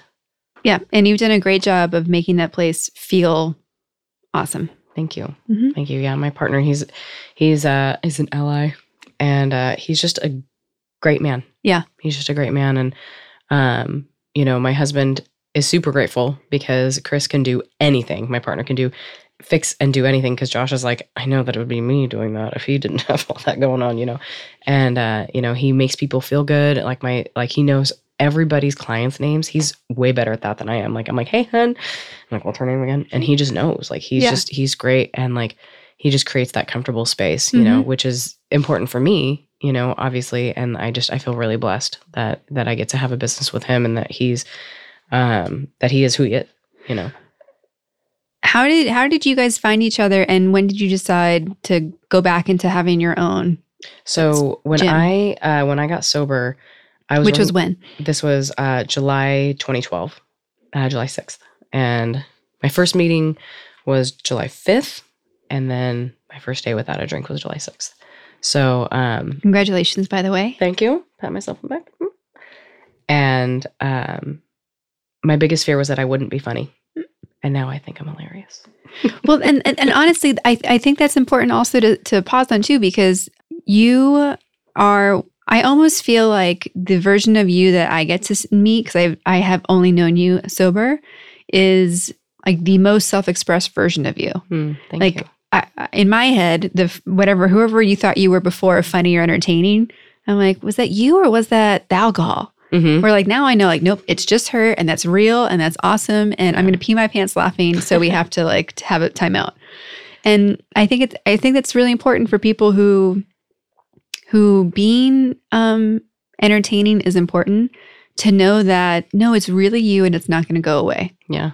It was it was huge for me to get to that place because that was my biggest fear. I mean, I had I had to quit drinking. So I was like I guess this is the sacrifice I'm making, you know, but now it's like I'm funny and way less angry. so I, I would say it's an extra bonus that there's not like like a little string of rage that just ran through everything that um now just you know is way more down there. Not that it can't be accessed, but it's not um it's definitely not just like ready to Yeah. you know. So I thank you for that because that's that I would say is the most important thing to me because Mhm. of because what laughter means to me, Mm-hmm. you know, and so to have that in a in a space where it's accepted because in the learning environment there was no playful extravaganza. There Yeah. was no laughing and I'm like but there should be, shouldn't there? I think so. I was fighting so hard for it, but it was not accepted. but like I, yeah, it was my Yeah. fa- even I I'm I was and still am a nerd, right? So. I operate very well in those structured learning environments. uh, Even though like yeah, I wasn't a goody two shoes in the same sense, but I- I'm good at just doing the work, right? mhm, mhm. And my most favorite learning experiences have been when they've been all encompassing, Mhm. when it's not like sit there and just do the work and listen to us and do the test because you're not engaging. Like it's not real life. Mhm. Like I, it makes me crazy that we teach anything that's not in a real life environment. Totally. I mean, it probably, I mean, I wouldn't have, I don't know that I would have felt as stupid as I did. But honestly, like when coming from a traumatic, coming from trauma Mm-hmm. and like not knowing if you're going to have food tomorrow and all those things, like I don't know that I would have been able to focus in any learning environment. No, it's the hierarchy of needs. It's just Yeah. So I just, mm. How, how does coming from that environment make you think about like kids and education and and has it changed how you view kids in general and like what's Oh, still happening? 100%. 100%. percent Like, you know, I definitely, you know, we do a lot of stuff with the Boys and Girls Club at the gym. Mm-hmm. You know, we, we get gifts for families that can't afford gifts for their families. And, um, you know, we get several families. And so, cause our, the people that work out at my gym are so generous. And Mhm. so we've been able to all, most of the time, they're just asking for their needs, socks, underwear, jackets, pants, Toothbrush. toothbrush, like Mhm. that kind of stuff. And you know, I was one of those kids, and you know, free free breakfast, free lunch, and you know, when the government shutdown was happening, like I'm calling the Boys and Girls Club, like, what are we gonna do? Mhm. You know, do and at that point, like it wasn't dire, so Yeah. but. Uh, I want to make sure these kids are being fed. Like Mhm. this is awful. Like it's such a stressful feeling. You know, my sister has such a vivid memory of, you know, going to kindergarten or first grade very young and thinking I'm not going to have food. You know, and you know, I knew at some point that they wouldn't they would just give you a peanut butter and jelly sandwich like if if you things were paid for or whatever like because my Mhm. mom didn't like to fill out the paperwork every year uh, um to show our income so to, that we qualified. And so there Yeah. was this like week where she didn't think she was going to be able to have food.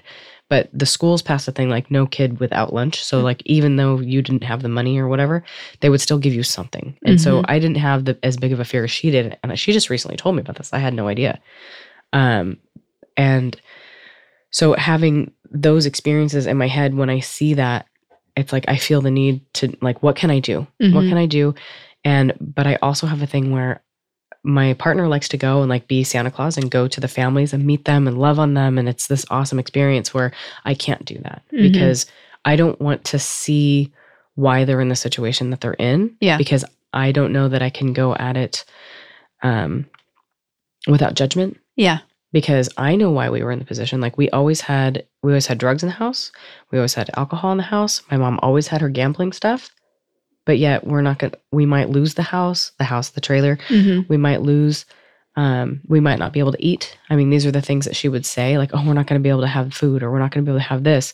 But I always saw the drugs and the alcohol and the lottery. I always saw those things, Mhm. and so I don't want to be put in a position to like judge. Yeah. You know, and I know my limitations and maybe that will change. So um I try to like just give silently Yeah. so that I can I can feel good about it and not, you know, and I I just don't I don't want to be triggered in that way, I guess. I think there's an opportunity for you to because give all that love you have to the kids maybe in a situation where it's like just kids and not Mhm. the families because Mhm. I totally understand what you're saying and knowing that you like you are such a mama bear Mhm. that I don't think I'd want to put parents who are making bad choices in front of you either. Sure. for yeah. their for, Yeah. because not that you couldn't and I, handle and it, And I think there are people that get in those positions and it's real. yes, Life is hard. yes, You know, like t- especially living where we live, it is so expensive. Like I make okay money, but if I had two or three children to raise and something had happened to my husband, I would need services. I would Mhm. need help. Mhm. And that's what they're for. And you know, so I'm definitely pro services and Yes. um I I think uh for the children, you know, I think it's really important and you know, I I don't and I so they're important and I, I just don't I don't want to know anything other than that. yeah, and and I think that's a really noble place to come from because a lot of people don't want to give or have services available because they think that they're enabling bad choices. And you're so right that there are just some people that it's it's um they they've made choices that may not have been illegal choices or sure. bad life choices, but they made maybe not a smart choice about something Mm-hmm. and they're still there. And to your point, like everyone in the family gets impacted. Yeah. I'm so fortunate that my brain works the way that it does and that I've been able to move forward Mhm. and not stay in the generation of welfare and food stamps. You know, because I have I do have, I have two sisters that have received services, Mhm. um, you know, and one sister that has been able to, you know, not and work a job that has kept her from being able to, you know, to, that has been been fortunate for her to, you know, provide for her family, and um, you know, I luck of the draw. You know, I mean that my brain works the way that it does, and that's not the case for everybody. Well, and I think for all of us, the people who have come into our lives that have given us an opportunity and guidance and just support. Yeah. I mean, we're lucky to come from a great family. And I still know that I have been so fortunate to have non family members that have come across my path Mm-hmm. to help do that, something else, right? Yeah, definitely. Definitely. I mean, there's, you know, I had a few adults in my life that um, were just kind. hmm You know, the parent, the m- that boyfriend that I was obsessed with, his mother, you know, she, hi, she, she was an angel for me. hmm You know, my best friend's mom, you know, she, especially after she met my mother, was like, anytime Laura needs to come over, she's, she's welcome. Yeah. And so every Friday, Saturday night, she always made sure there was enough food for me too hmm you know let- you know when my dad would be in, in and out of the hospital because of health issues you know he's a type 1 diabetic and didn't take care of himself she's like hey you know you call laura you know they had moved to chino hills you call laura if she needs to come down here she can come down here. Hmm and she never really talked to me about it. She's a quiet lady. Yeah. but like i always knew like that i could go there hmm and that i had a place there. And Mhm. like that's huge huge. Yeah. you know because i never felt like i belonged. You know my stepmom when she was done dealing with me she'd be like go back to your house you know even though when i was being good it was like well this is your house too. Yeah. you know and then my mom wanting me to be at my dad's on the weekends because i was such a hard child to deal with she would say. So whatever they were doing that weekend they didn't want to have to take care of me. So i never felt like i belonged hmm you know? And so f- that place of belonging is so important to me. Yeah. you know that i like it goes back to the gym. I know that it's intimidating. I know that it's uncomfortable. But what can i do to make you feel safe there? Yeah. because you're going to get whatever you need Mhm. you know physically obviously. And, Yeah. you know so i mean that's that's definitely my my like that's it. That's why i do what i do. And you know we've had the gym for five and a half years now and it's it's amazing. You know i would love to have a couple more trainers that you know that where wherever they're at isn't suiting them and they want to come and join you know our family because i think that there's not enough spaces like our space. Hmm and um that's you know unfortunately i got to meet you know bree of episode four um because we needed more trainers and i knew somebody that knew a guy named adam hmm he came in i was like who do you want to work with he's like i want to work with bree so they came over and you know we started to build you know what it is now you know with my partner and we have a few other trainers there too that like it, that's our whole goal Yeah. is like you know what can we be for these people You you guys know. make me want to become a personal trainer, and I don't think I would be good at it. but that, but it is. It's like there's um, when you get to create a family that you work with every day, it makes a big difference. Yeah. it is a family. I mean, if I'm having like a thing and like I can just walk like a feeling, I'm triggered. My grandma works out at my gym with Bree, in fact, and sometimes just looking at her is kind of triggering. Mm-hmm. And um, she and I can just hey, I just need a hug right now. Yeah. no explanation, no nothing. She'll just hug me. You know, hugs were limited growing up, like very limited. And I'm such an affectionate person to think like I think God, how how hard must that have been? You know, I did, I don't even have like a recall. They say you need six hugs a day I get so for optimal mental health. I believe that. Oh, Well, and I'm so jo- down here. Jordan was saying how she gets zero, which we're going to work on. We're gonna work on that. But when These um, arms, I'm stretching. Oh, girl, you don't know what's gonna happen here. it was to, my dad is adorable, our dad, and when she was living with us, my dad would text me and be like, "Did you give Jordan her hug today?" Oh my god, Mm-hmm. your dad is my spirit animal. Oh, you, yeah. Oh my gosh, we could just hug each other. And he's it's Where funny. does he live? Right now they live in Kentucky, but they're It's too far to we're moving them over here. today. Mhm. Okay, good. um, but it's funny because like you don't. My dad doesn't occur to me as like a touchy feely guy. Like he d- do, he does give great hugs, and he's always like hugs you goodbye and hello, and sometimes he'll just hug you because he wants to hug you. Mhm, But he's not like. There's some men that are just very touchy. mhm. He's not like that, Sure. and so for him to like be like, make sure these hugs are happening. I'm like, Dad, I love you. That's amazing. Like that would never. Like my grandma started hugging me like ten years ago, and I Mhm. was like, Ugh. like I went rigid. It like, and she has. Oh, she'll never listen to this. She has like the little old lady lips. And she's like coming at you. And she started mouth kissing, which horrified my husband because he does not come from an affectionate family either. So they're like, I'm coming for you. And you're like, I don't know. I can get away from it. I don't know what to do. but it's so, it's, it's more comfortable now. But like it, it was very awkward Yeah. because our family did not hug. Yeah. And to just have this arthritic lady just, oh, it's happening. you know, Well, I'm I'm just really glad that um, you have become the antithesis to what your family is on so many levels. Yeah. Thank you for being that human. thank you. It feels good to be that human. One of the things we ask all of our guests hmm is where do you put yourself on the powerful lady scale? Zero being normal average human, 10 being powerful lady. So I knew you were gonna ask this question. I was Mhm. hoping we'd run so long that you'd forget. Mm-hmm. Um, I that last weekend really rocked my world. Yeah. I feel like I'm operating like a six point five seven. Like, it's so high. oh, thank you. Yeah. Because I mean, nothing will be what it used to be, but like I was, I, was at a pretty good nine for a while. I was feeling Mhm. like I got a cape on, life is good, and Yeah. like, but you know, I don't like change, and I got to grow and change, and so I'm just in it right now, Mhm. and just making sure that I'm, you know, I heard early on in my sobriety, like go where the love is, and Yeah. like that's why I'm here, you know, because I feel like you're so amazing that like I'm just like I'm gonna, I got to do it because she's amazing, so it'll at least feel good to be in the same room, Yes. you know, and just like hunting down anybody that makes me feel loved. the biggest things that I've learned is about the scale. If you, if no one else can measure it the same way, it's not real. It's part of Mhm. your story. hmm And being smart is on that story. Like like loving someone's on that story. So unless it's your height, hmm and even that, I guess you could say is questionable metrics versus not you know imperial system. But when you realize it's all a scale, and you're the person who decided where on that scale you fall, hmm you get all your power back. Yeah. You're like, am I smart or not smart? And you're like, hold on. I'm in a room full of doctors. This this means I'm pretty smart. Moving up the scale.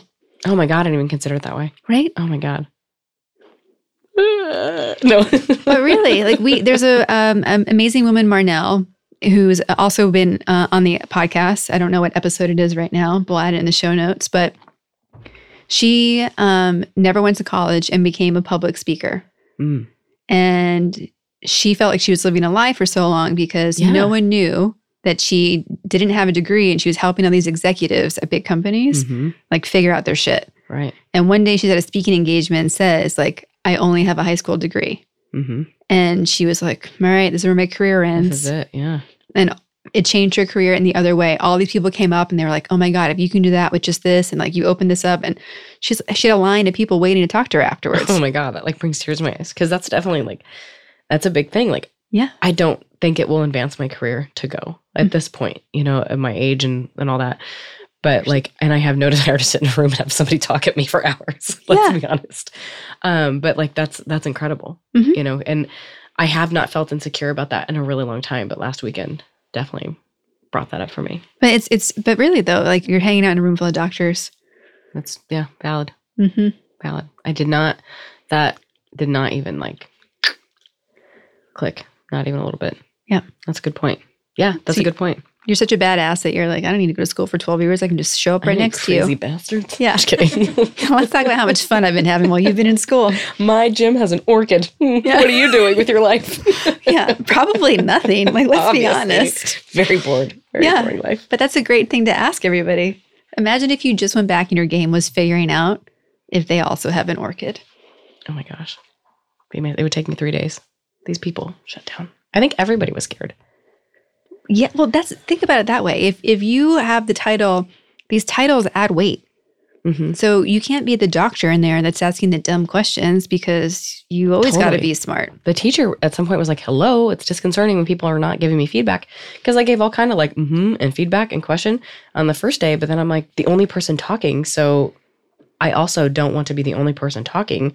That's annoying. So then I like shut it down, and then by the last day, he's like, "I need some feedback here." I'm like, "See, no, I'm kidding, just kidding. I did not do that." But I'm like, okay, like because that's what I would want, you know, Yeah. in the speaking environments that I've been in. When my first being my dad's funeral, weird, Oh. but I got a lot of laughs. So it was very important to I'm me. not surprised by that. yeah. um, but it you want that. You want that back. So then I just felt like I was speaking out of turn. But then on the Sunday, he's like, hello. I'm like, see, like, come on, guys. And so that's like the only thing that makes me think like maybe that because it's the information is different from prior information Yeah. for everybody. It's new. Yeah. That's And- why you go to school. Uh, valid. hmm Yeah. Well, yeah, just I think everybody wants everyone to show up as their big, awesome self. So just show up as powerful lady. Yeah. Obviously, you have a big life. hmm What do you do on a regular basis to be operating at your best? I need to nap. Mhm. I like to do a lot of nothing on Saturday. I meet with Cameron. We spin. I Mhm. like to spin because I'm attached to the bicycle indoors. I opened a gym to not teach in grass. People ask me to teach boot camps. I'm like, absolutely not. Here's 11 other people that will. Uh-huh. Um, and then we work out, and then I feel like I've earned my nap, and then I just hide. It is my favorite thing in the world, nap. Um, very important to me. My husband, I think, used to think I was super lazy because he's also a workaholic. So he's like, "How could you spend this time doing nothing?" I'm like, "I just trained 45 people this week, um, or 45." It's very emotional, and it's draining. a lot. It Mhm. i- it's a lot. Like I don't. I drive home in silence. I don't talk at nighttime. Mhm. Like he's the talker, because I'm just no more. Well, you it's not just helping people with their bodies, but it's like being at a hair salon where everyone shares Mhm. their stories and Mhm. you know their whole life and you're just as Yeah. engaged and invested and you're also trying to motivate everybody and Yeah, no, 100%. it's a lot. And I love it, but it, it can be definitely. Mhm. And so I love that. Um, I love food Mm. a lot. So like finding new places to eat. I love like thank God for the spice trade. Like yes. can we talk about that? Like how amazing that is? Because I would be eating nothing besides sausage and potatoes. I'm Mhm. German and Irish, hence the drinking problem. And with like 5% Italian. and um I loved I mean like I found a new Indian food place. Like mm-hmm. I just I love food. So going to a new restaurant that tastes amazing, like feeds my soul, and I don't have to eat it out of anything's neck is amazing. so that's that's uh those Mhm. are my favorites. I would say food and napping. Other than like laughing and hanging out with my favorite people. Yeah. Like I get to do so much of that uh, you know, in life in general, but like napping and food. Mm-hmm. Yeah. When you are in a valley, which can happen in it like in a minute, in an hour, a day, Mhm. what do you do to get yourself out of it? I go to a meeting. hmm I go to a meeting for sure because um my husband is incredible, but I can't hear his incredibleness when I'm in my head. hmm And um I need a meeting. I need to hear what other people are going through. Um I I will call the women that I work with in program. I will um but typically like I I go to a meeting and my podcasts, you know, I live I love my podcast. I'm a junkie. Anything comedy, anything like any stand-up comedy. Yeah. Um I just What are some of your favorites? Oh my goodness. Uh Ali Wong. Like this year, this last year, Ali Wong, she blew it out of the park. She's hilarious. Um I love I love Joe Rogan. I Mhm. love um Bill Burr. I love uh I love Bill Burr. Oh my gosh, he's I got to see him. I mean, that's love right there. right there. I know. Cuz he likes it, but it's not like his favorite thing. So I was Mhm. like, "Oh my god, what?" Um Greg Fitzsimmons, um I love who have I Hmm. I'm like, I can just go. John Mulaney. Oh my gosh. John I- Mulaney Nick Kroll. Oh my gosh. Have you seen Big Mouth? Life changing. Oh my God. Yeah. I am the hormone monstress. But this is what we were Can talking that about. be in? Can I talk about the hormone monstress? yes. Yeah. Yeah. No, but this is what you and Bree were telling me when I had that one day off in the past six months, and Oh, you yes. guys were like, "Go home, do not do anything, and watch Big Mouth." Yes. And I Did texted you, guys because I was like, Oh, that's "Totally failed. I started working again. Sorry." yeah. so you have to oh my gosh i'm the hormone monstress. She's she's like oh i try to like imitate her mouth and imitate her voice a little bit. And she's you know she's telling you like what not to do with your parents and don't leave me with shit show shannon and oh, and i try to talk like her at home because i think i can't think of her first name right now.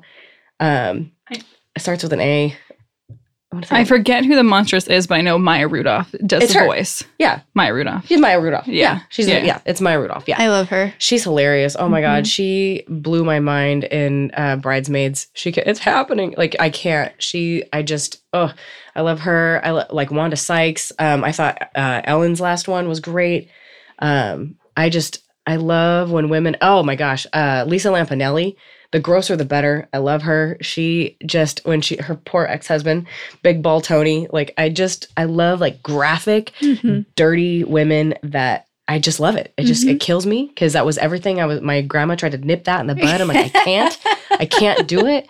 Um, and I, I just I just love loud, funny people that just just put it out there. Mhm. You know, I'm definitely on the not apologizing for your humor bandwagon because I just it's just you know I love it. Judd Apatow, I thought he blew it out of the park with his. I you know I just I love it. I love it. All of it. I could just keep babbling about stand up comedy.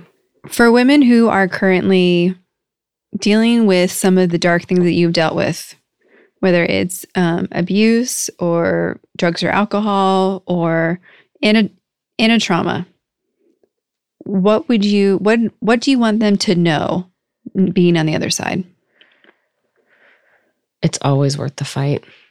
If you not alone, number one, not alone. Don't do it alone. I'm a strong believer if you can't fix what's broken with what's broken, and when your brain is not operate operating at its finest, um, all we can see is the dark side. You Mhm. know, so whatever support group that is appropriate for your issue, um, you keep going to them until you find one where you feel safe, um, and you don't have to be alone. Um, there, there is a lot out there. We just have to be willing to walk in those doors. Or there's a lot online. There's phones. I mean, there's all of that exists. Um, and find your your pack, your Mhm. pack. You know, I joke. The women that I work with, they make fun of me because they, they, you know, they're like, "Oh, Laura and her lady pack," but that's important to me, my lady Mhm. pack, because without the strength of the women that did it before me, I would not be the woman I am today.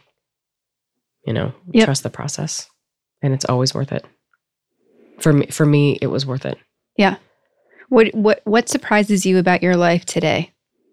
Uh, that I'm loved. Yeah.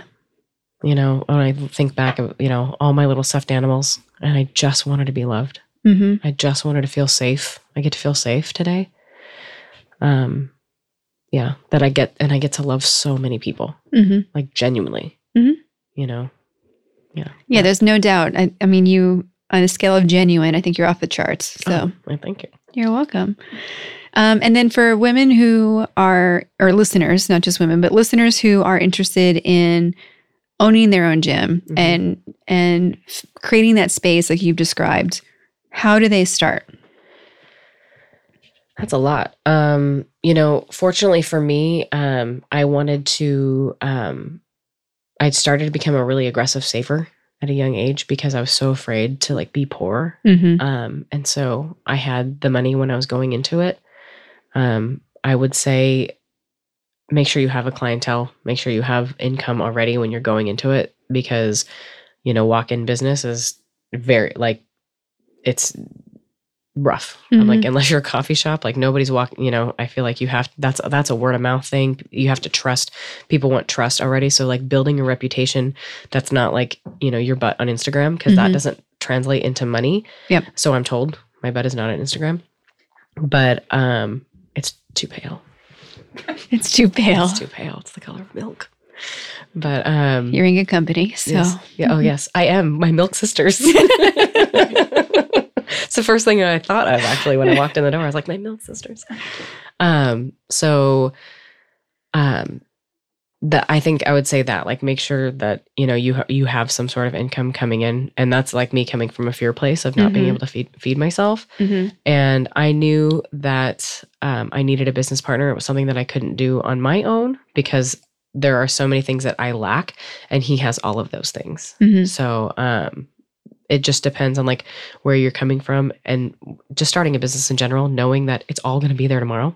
Yeah. you have to set boundaries with yourself of how much you're willing to work in a day because everything you're putting into your business are the things that you're taking out. You know, on your regular life, and obviously, when you first start it, it has to be your life Mhm. but like eventually like learning those boundaries and like you know setting time for yourself and for your family Yep. is super important anything else that you want to tell our listeners about what you're up to or what you're excited about for the future? um just i mean finishing out all the education that i paid for um and keeping my ego aside and i will grow and be a bigger person this year whether i want to be or not i'm just kidding um yeah like hopefully that like i can get more of this under my belt and and feel the confidence that i should feel in this environment Mhm. like not to should all over myself but you know like to to not have the insecurities around education that I've had. Yeah, I think it's a huge opportunity for you to get that confidence and have that breakthrough. Yeah. Because yeah, I'm I'm a firm believer that you can do anything. Like you are a powerful lady. You've always been that way. Thank you. And it's important that powerful ladies feel powerful in every area that they don't. Yeah. So I'm excited for you to take that on and Yeah. get it back Thank you. And show Yeah. those doctors who really has the power. At these thumbs. I've, I by the end of this year, I want like a cap and gown for each one of these thumbs. Yeah. we can make that happen. Oh, that's right. Because I'm with other powerful ladies. Yeah. well, thank you so much for sharing your story, for being a guest, for being a yes for me in my life. And I'm Oh, just so honored that um yeah, that that you're a yes to being a powerful lady and and let me be in your lady pack. Yeah, I do. I got a good lady pack. Thank you.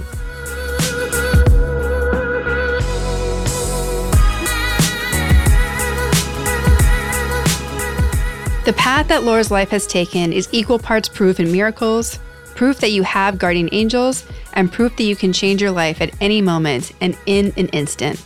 I hope that this episode gives you perspective of what is possible to overcome, that the life you dream of, that you might think is too far away or too good for you or too unrealistic, is actually possible and can be yours.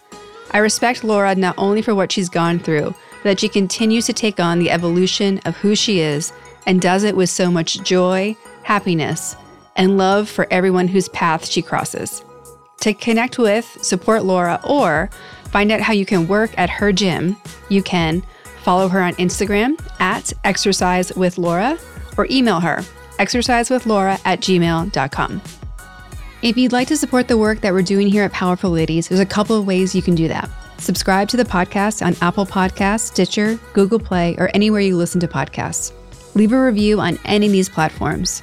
Share the show with all the powerful ladies and gentlemen in your life. Join our Patreon account. Check out the website, thepowerfulladies.com, to hear more inspiring stories, get practical tools to be your most powerful, get 15% off your first order in the Powerful Ladies shop, or donate to the Powerful Ladies One Day of Giving campaign. And of course, follow us on Instagram at Powerful Ladies. For show notes and to get the links to the books, podcasts, and people we talk about, go to thepowerfulladies.com. I'd like to thank our producer, composer, and audio engineer, Jordan Duffy. She's one of the first female audio engineers in the podcasting world, if not the first, and she also happens to be the best. We're very lucky to have her.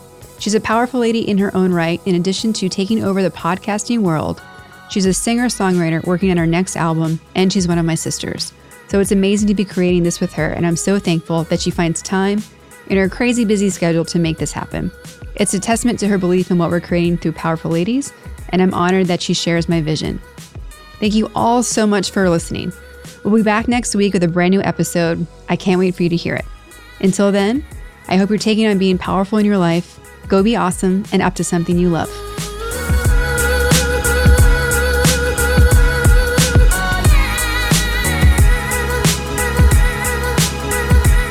This episode is brought to you by Income School and their Project 24. Project 24 is the course load that Income School put together to teach you how to monetize your website to replace your income in two years or less. This is a huge opportunity for all of you looking for your side hustles, to figure out how to monetize your passion projects and the things that you care about. This is the online course to take. They give you so many different lessons. They even include a 60 step checklist to take you from zero to replacing your income. Everything from how to write blog articles that are effective for SEO search, how to create your first YouTube um, videos and how to link them back to really build a community that we're all talking and connecting with. And also, when's the right time to add in affiliate links and to monetize all these different assets that you have. We're doing it at Powerful Ladies because we got to make money, right? To support all the amazing content that we're creating for you guys. And this program has been a game changer for us. I would love to hear what you guys think. Take the course, like figure out how we can build amazing uh, platforms together. If you go to powerfulladies.com, you'll see a button for Income School um, on our website. So you can find it there, or you can go directly to incomeschool.com forward slash 3256 forward slash P24 for Project 24.